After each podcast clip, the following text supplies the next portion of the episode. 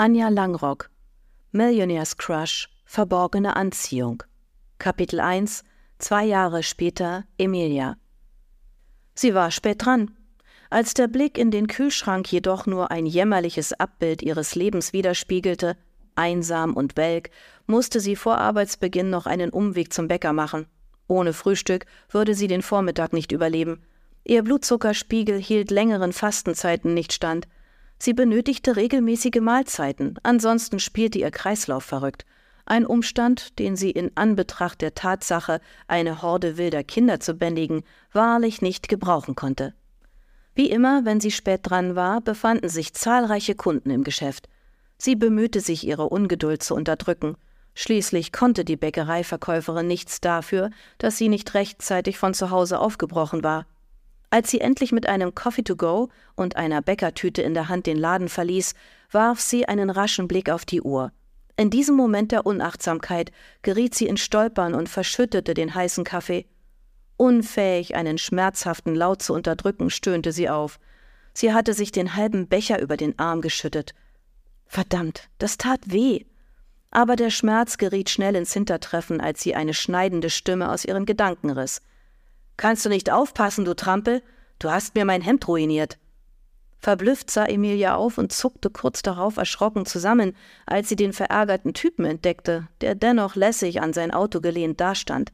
Ein Auto, dessen Namen sie nicht einmal buchstabieren konnte, aber teuer sah das Gefährt definitiv aus, genau wie dessen Besitzer. Mit einem geschulten Blick, der ihr ein Lob ihrer modebewussten Freundin eingehandelt hätte, erkannte sie die hochwertige und teure Qualität seiner Klamotten. Röte schoss ihr ins Gesicht, als sie die Kaffeespritzer darauf erblickte. Verdammt, der Typ sah umwerfend aus. Seine Wut ließ ihn noch männlicher wirken, als er es ohnehin schon war. Er war groß, hatte markante, aber dennoch feine Gesichtszüge und eine sportliche Figur.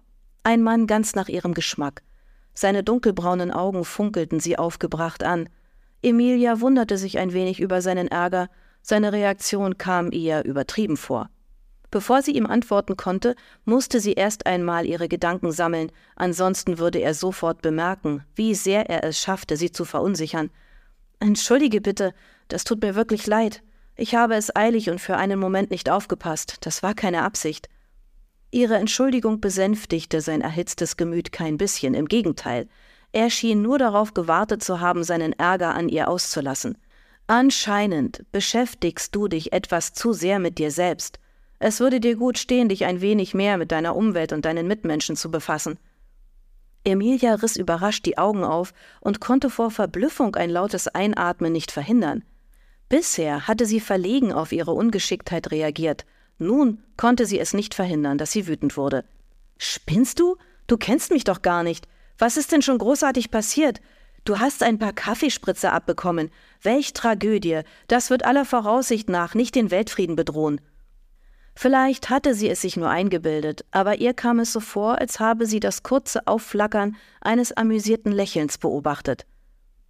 Soll ich nun so durch die Gegend laufen? Seine mürrische Miene sprach Bände. Soll ich dir ein neues Hemd kaufen? gab Emilia genervt zurück. Ich glaube kaum, dass du dazu in der Lage bist. Das wurde ja immer besser.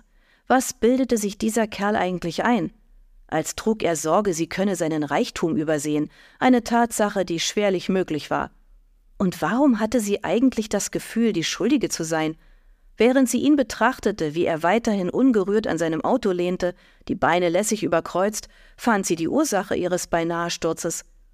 Ich weiß überhaupt nicht, warum du dich derart echauffierst. Schließlich bist du schuld an dem Schlamassel. Emilia fühlte sich nicht bemüßigt, ihre Anklage weiter auszuführen, sondern deutete lediglich auf seine Beine, die die Hälfte des Gehweges belagerten. Raphael folgte ihrem Blick, aber anstatt Reue oder zumindest einen Hauch schlechten Gewissens zu zeigen, kniff er nur die Augen zusammen und bellte zurück. Ach, du bist auch noch gut darin, anderen die Schuld in die Schuhe zu schieben. Emilia beschloss, diesem niveaulosen Intermezzo ein Ende zu bereiten, denn ihr fiel siedenteils ein, dass sie es nun niemals mehr rechtzeitig zur ersten Unterrichtsstunde schaffen würde. Sie versuchte ihren Ärger auf dieses arrogante Arschloch zu unterdrücken und erwiderte lediglich Hoffentlich wirst du die gnadenlose Schmach des beschmutzten Hemdes irgendwann überwinden. Ich muss los. Es soll Leute geben, die arbeiten müssen, um ihren Lebensunterhalt zu verdienen. Daraufhin drehte sie ihm den Rücken zu und eilte weiter.